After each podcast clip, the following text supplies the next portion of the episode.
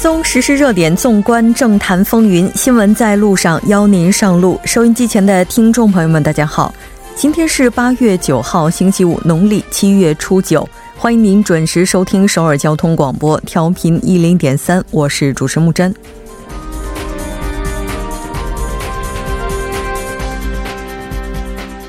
文政府继替换了中小风险企业部等七部门长官后，时隔一百五十四天再次改组内阁，提名四名正部级和六名副部级新官。前青瓦台民政首席秘书曹国被任命为法务部长官，彰显提速检察机关改革的决心。随着韩国国内抵制日货的展开，赴日游客大幅减少，航空公司呢也是受到了直接的打击。除了大型航空公司之外，廉价航空也开始大面积停飞日本航线。日本不少城市地区更是受到了相当大的冲击。今天，我们的作家抵达了其中之一冲绳，第二部连线将带您详细了解。韩日贸易纠纷，中美贸易战在本周引发了金融市场的大幅震荡，中美汇率战更是引发了黑色周一。今天的时事讨论会，我们将和专家一同为您解析震荡的金融市场未来走向。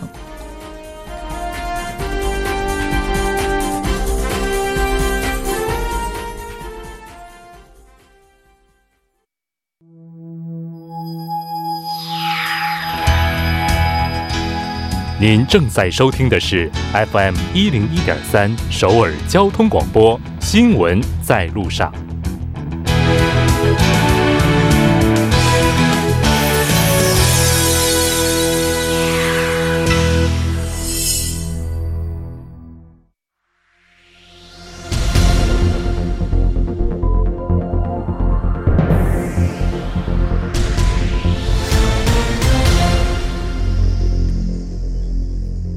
此时此刻，主要新闻。接下来把时间交给新闻播报员司空宽叔，我们稍后再见。下面是本时段新闻：韩国总统文在寅九号改组内阁，提名四名长官和六名长官级新官。青瓦台发言人九号宣布，文在寅总统提名前青瓦台民政首秘曹国为法务部长官。提名首尔大学电子信息工程系教授崔启荣为科学技术信息通信部长官，将前农林畜产食品部次官金炫秀晋升为长官。提名天大邱天主教大学社会系教授李振玉为女性家家族部长官。此次是文在寅政府在三月八号替换中小风险企业部等七名长官后，时隔一百五十四天再次改组内阁。下一条消息：美国新任国防部长马克·埃斯珀九号上午在首尔同韩国国防部长官郑景斗举行会谈。他表示，韩美同盟是韩半岛乃至东北亚和平与安全的中流砥柱，两国同盟关系坚不可摧。埃斯珀在开场白中表示，韩美关系，韩美两国在战争时期形成了坚实的纽纽带关系，彼此共享实现韩半岛和平和打造自由开放的印度洋和太平洋地区的愿景。今后在安全防卫领域将进一步加强合作。下一条消息。韩国社会副总理兼教育部长官于银会九号主持召开第十一次社会领域有关部门长官会议，讨论教育和社会领域如何应对日本的限贸措施。政府决定在对日进口依赖度高、技术力量薄弱的材料、零部件和装备等领域，为了培养人才，鼓励各大高等院校从明年起针对三四年级的学生开设专业课程。政府将针对接五个部门的十八个资助项目，争取早日培养相关领域的人才。下一条消息：民主和平党非党权派的十名议员预告在下周退党，而党内党权派和非党权派之间气氛冷漠。党党内外分析认为，虽然双方表示在十二号退党之前试图进行对话。但实际上，双方达成共识的可能性很小。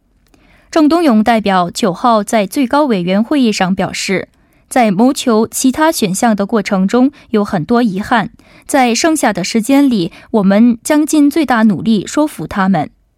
下一条消息，国际信用评级机构惠誉表示，韩国的国家信用等级为 AA 负，评级展望为稳定。惠誉分析称，虽然韩国面临北韩相关地缘政治风险和老龄化等中期结构性挑战，但坚实的对对外财政保障、稳定的宏观经济成就、健全的财政运营等因素，可以抵消一部分负面影响。以上就是本时段新闻。接下来马上为您带来我们今天这一时段的聚焦分析。青瓦台宣布改组内阁，文在寅政府第二届内阁完成。接下来我们马上就请出时事评论家徐明静老师来为大家进行详细的解析。徐老师，你好。好，主持人好，听众朋友晚上好。那我们看到这一次的话，应该说青瓦台内阁改组的力度还是非常大的哈。嗯。那它的这个改组的背景是怎样的呢？其实这是这个今年三月八号。不是这个也更换了这个七个部门的这个长官嘛？嗯，那之后呢，这时隔一百五十四天啊，现在再一次的这个更换这些官官员、内阁官员。那么这里呢，刚才前面大概新闻也介绍过了，有四个是部长级的啊，六个是呢，这个也可以说是部啊，四个是部长，另外四六个人呢是部长级的，就是这样说，副部级啊，中国应该是说副部级啊，嗯。那么这里呢，啊，当然这个我们看里面的内容的话，大部分呢，大部分都是专家学者。对，这一次，当然这个原因呢有很多种。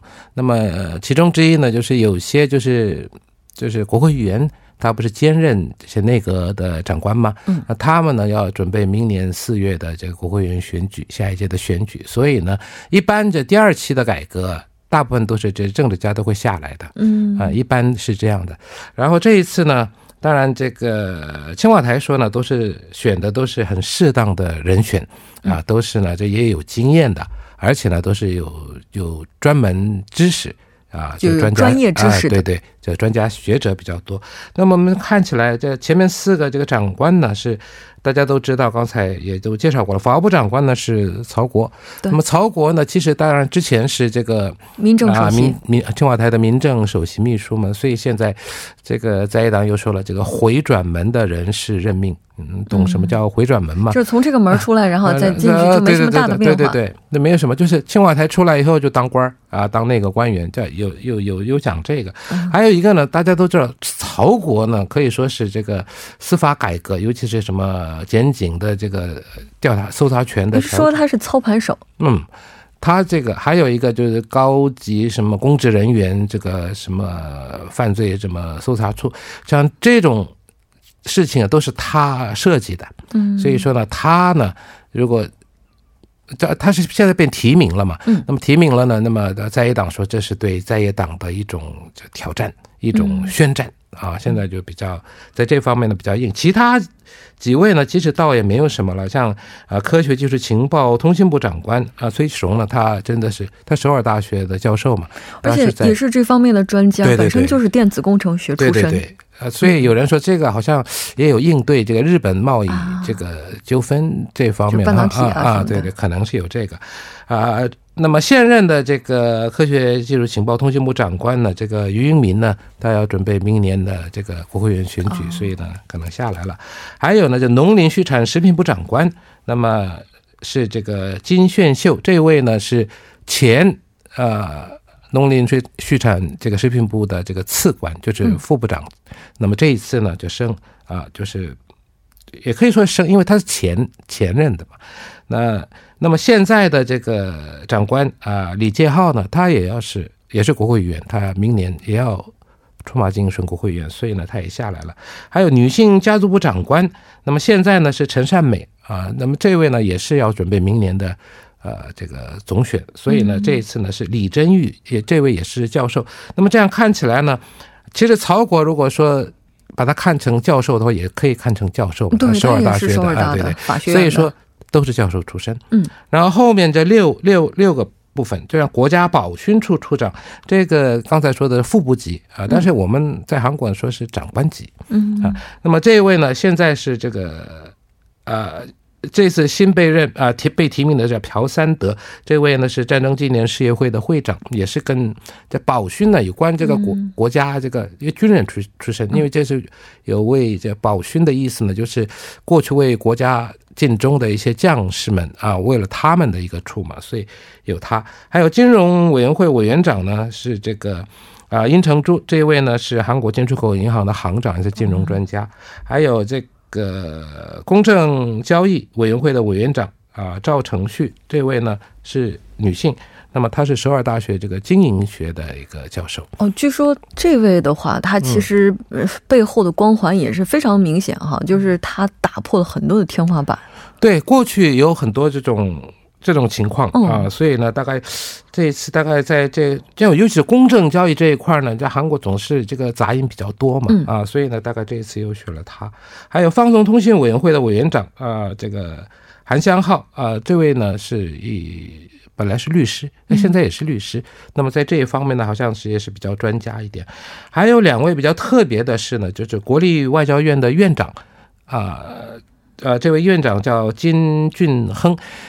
这国立外交院的院长呢是不需要这个人事听证会的，所以就是就是任命的意思，就直接任命。啊。刚才前面的这八位呢都是要经过经过人事听证会，但是他不要。还有一个就是民主和平统一咨询会议的这个副议长，嗯。啊，这位以前的这个统一部长官丁世炫呢也是任命的，这个也不需要这个什么特别的什么人事听证会，所以这样。差不多十个了嘛，嗯，那么最后还有一位就是像驻美大使，嗯。啊，韩国驻美大使。那么驻美大使呢，这一次呢是提名的是这李秀赫，他是外交官出身，也是这个这一次这个民主党的国会议员，但是他呢是比例代表，啊，所以呢，呃，他大概明年可能不会不会再出来了，啊，所以呢就认为他。本来过去本来之前呢大家都说这个青瓦台看好这个呃文正人，但是。这个在野党反台太厉害，而且他本人也说他不要啊，所以说呢，现在呢就是决定是由这个提名李秀赫。这样看起来的话呢，在那个班子里面啊，差不多这个国会议员都下来了。那么剩下的呢是这个社会副总理兼教育部长官啊，这个于云慧啊，还有一位呢是这个国土交通部长官金贤美。这两位呢，可能我看是大概到了年底以后。呃，可能在他们在做出决定，是不是要再回到政界？我想回到政界的可能性也比较大一点。那么还有一位呢，就是国务总理李洛渊，也是我看年底的时候，这三位呢可能会做出一个决定。嗯，是的，像在内阁改组的时候，就这么大范围的就换上专家学者，这在之前的政府当中常见吗？其实之前也是第二期的改，因为韩国。一般来说，就是内阁的官员呢，大部分呢，就大多数呢都是，这这是在任期内都换两次到三次。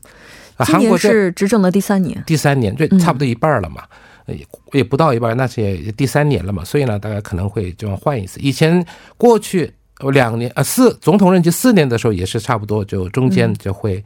就改一次内阁，呃，但是韩国呢，跟不同于中国，中国呢好像是任命了一次的话，可能走五年一一直一起走，但韩国不是，韩国呢是，呃，看情况，就半道也有可能下车，一般半道下车的就大部分都是半道，也都会换啊。那么这一次呢，这个当然在野党说你这个外交部长官康金和，还有这个国防部长官郑金斗。他们两个怎么不换？那这这两个人呢是没有换，呃，但是其他的呢就差不多啊，已经都就差不多换了。嗯，是的。那像这次就是就任命这么多的专家学者，就是他有什么具体的考量吗？是希望他们带动这些领域走更专业化之路呢，还是什么呢？哦，当然这次的目的呢，当然也有也有这一块儿。还有刚才我说的那个，就是一些国会议员，啊，就明年的总选的总选的关系，所以有下来讲。一般来说，这个第二期的话，第二届的话呢，大部分都是考虑到这方面啊，而且呢，啊，过去也有很多从次官升到这个部长的啊。那么这一次呢，当然只有一位，不管怎么样，大概在各方面呢，还是转啊选的呢都是这个专业人士啊，所以说呢，啊，看起来啊比过去呢好像是比较踏实一点。嗯，是的。那刚刚咱们也提到了曹国前青瓦台民政首席哈，这次呢是被这个我们看到提名这个韩韩国司法部长官。那有人说他是这个检警调查权接下来的就是为这个这个非常重要的一个环节哈。那有人说他接下来的话就和这个金呃金兆元还有包括这个其他的这个检察总长尹锡悦，他就有可能会组成第二期司政线。这个在加快改革，在野党说这次的这个那个改组呢，是为了曹国的 那个改组啊，对，有这个提法在今天我们听到。但不管怎么样呢，因为这个现在文在寅总统呢是势必要完成啊司法改革，嗯，那么在这种情况下呢，当然你要需要这有力的推动。那么刚才我说了，他是司法改革的一个设计者嘛，曹国。然后呢，当然最近呃新就任的这个尹锡悦。啊，这个警呃检察总长啊，他也是比较力推这一方面。还有一个就是啊，曹国下来以后呢，青瓦台的这个民政首席秘书呢是这个金兆元啊，这这位呢也是非常在这方面比较积极的。问题是什么呢？因为你是这个如果包含着这个检警的这个搜查权的调整的话呢，可能这个尹锡悦在这方面是不是会啊，就有点对立的这种情况？那看。这个这个这个这一方面呢，能不能好好的这个缓啊缓和就可以了。嗯，是的，所以还是要看后续的发展哈。那民主和平党分党这个事态好像被列上日程了都啊，现在呢已经最后通牒了，就是我们呢这个十二号要退党。嗯啊，所以说。呃，给了这个郑东勇代表呢，就是一个期限。那郑东勇代表这这三四天呢，可能会会很烦恼，要不要跟着一起出去？可是目前的情况，如果说跟着一起出去举白旗了，也不好看。所以说呢，他现在也是非常苦恼。那么第三地带呢，十个议员过去以后，那么再结合一些无党派啦，或者是正未来党里面的有些湖南地区的议员啊，想把它壮壮势力。现在是这样，但是像和平党支持率百分之二水平，嗯，以这种情况参加明年的选举是不可能的。是的，那我们看到说是有十名议员决定在下周一的时候要脱党哈，然后具体的情况我们届时再跟大家详细的分析。非常感谢徐老师，我们下期再见。好，再见。接下来关注一下这一时段的路况、交通以及气象信息。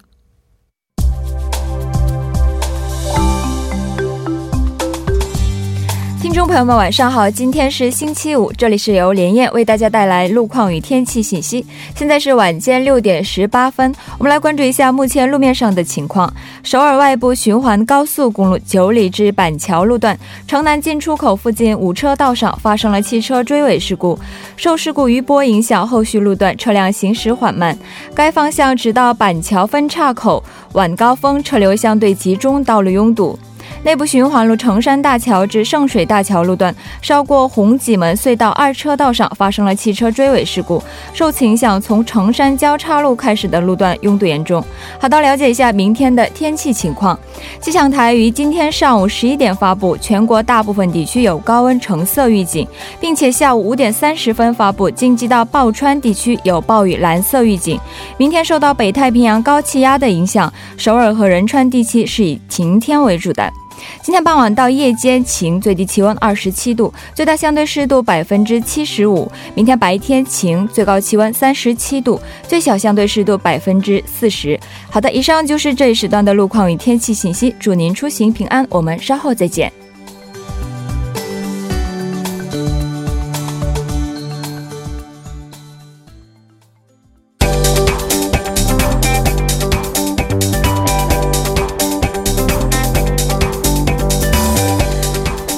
教金融市场，解读财经热点。接下来马上请出财经评论员董爱颖。董评论员，你好。你好，木真。非常高兴和您一起来了解今天的财经观察。依然是先来看一下今天韩国股市的走势。嗯，好的。今天韩国 c o s p i 指数是高开高走，还实现了两个交易日连续反弹。今天呢，收盘上涨了百分之零点八九，报收于一千九百三十七点。那中小板 c o s d a q 呢，也是在持续的反弹上涨，但是同前两个。交易日相比呢，今天反弹的幅度是明显的缩小哈，这个反弹力度是趋缓。那么今天呢，呃 c o s d a q 是收盘上涨了百分之零点七九，报收在五百九十点。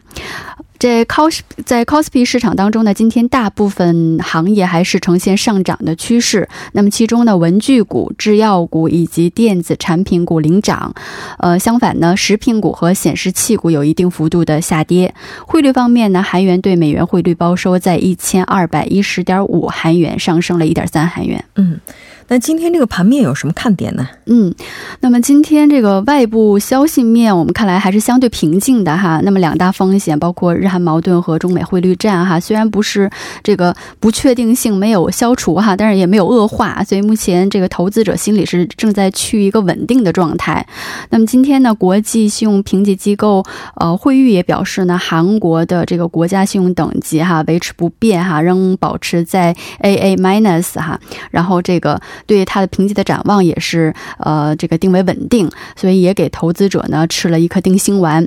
所以呢，这个 c o s p i 今天可以继昨天的反弹之后呢，今天又是这个围绕之前哈跌幅过大的这些下跌股为中心哈，实现了这个反弹回升。但是目前这个反弹的势头，我们看到并不是很强劲哈。那么其实主要还是因为外部条件没有。出现这个实质性、根本性的改善哈，所以目前只能保持这种这个缓缓的回调，或者是说是进入一个稳定的局面，但是很难实现这个 V 字形的这个反弹。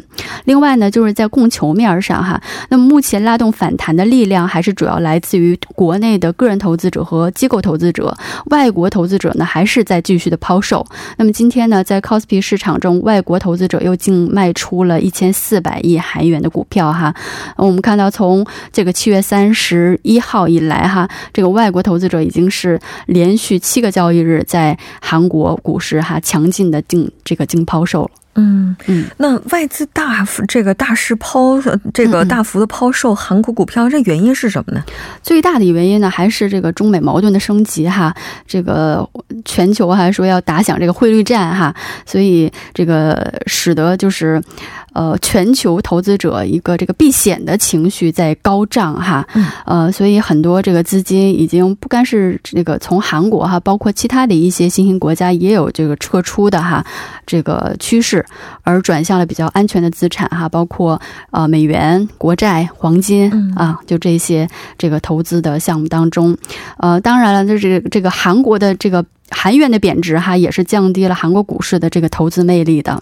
再加上我们昨天提到这个 MSCI 哈指数是对中国 A 股的扩容，那么调整之后呢，我们看到韩国在这个 MSCI 指数中所占的比重呢，到本月末为止就要减少这个零点三个百分点哈，这也起到了一定分流的一个作用。那么同时呢，目前韩国的宏观经济前景哈，也是被认为是这个非常低迷哈，也助长了这个外国人大量。这个抛售的一个原因哈，那么 KDI 在前两天也发布的这个经济诊断中，也是判断韩国经济已经连续五个月哈处一个萧条不景气的状态。那么今天呢，统计厅也发布了这个二季度制造业国内供应动向哈，那么显示这个制造业方面呢，国内供应也是同比减少了百分之零点八哈，也是连续两个季度出现负增长，在这个生产和投资方面表现的都是很差的，嗯嗯。那这个外资抛售韩股还会持续多久呢？呃，这个。嗯，不太好判断哈，但是呢，这个左右哈，这个外国投资者这个投资走向的一个关键的因素，还要还要看这个韩国经济的前景哈。只有这个投资心理改善了，就是说外国投资者会认为韩国股市将来会有反弹的这个动力哈，那么才能吸引这个外资哈重新回来。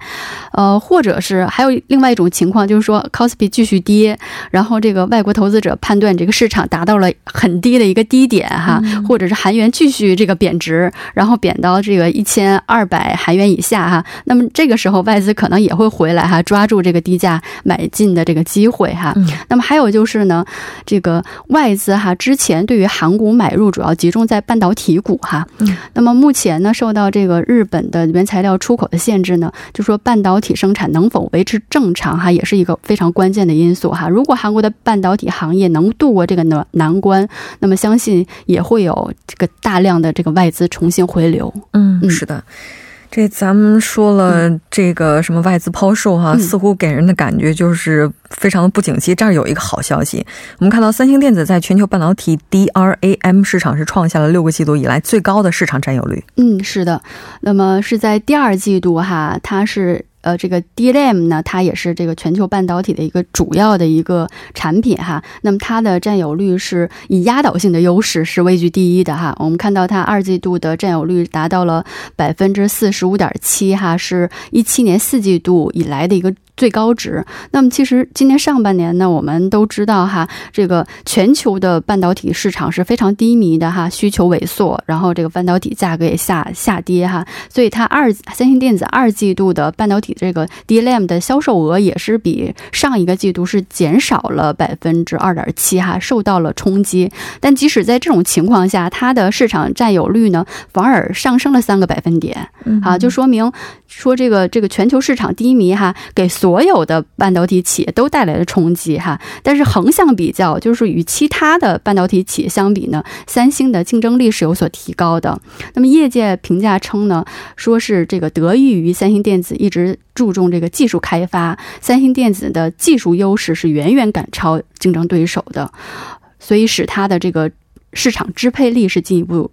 这个得到强化，所以目前对于三星电子来讲呢，还是说重点哈，还是如何化解这个日本现这个现贸哈带来的这个冲击哈。那么市场的变化，就是说国际市场的一些需求的变化，可能对它带来的影响会很小哈。但是目前是一个原材料的问题，就是巧妇难为无米之炊嘛，是吧？这原材料的问题解决不了的话，那么它的生产肯定会这个受到一定的。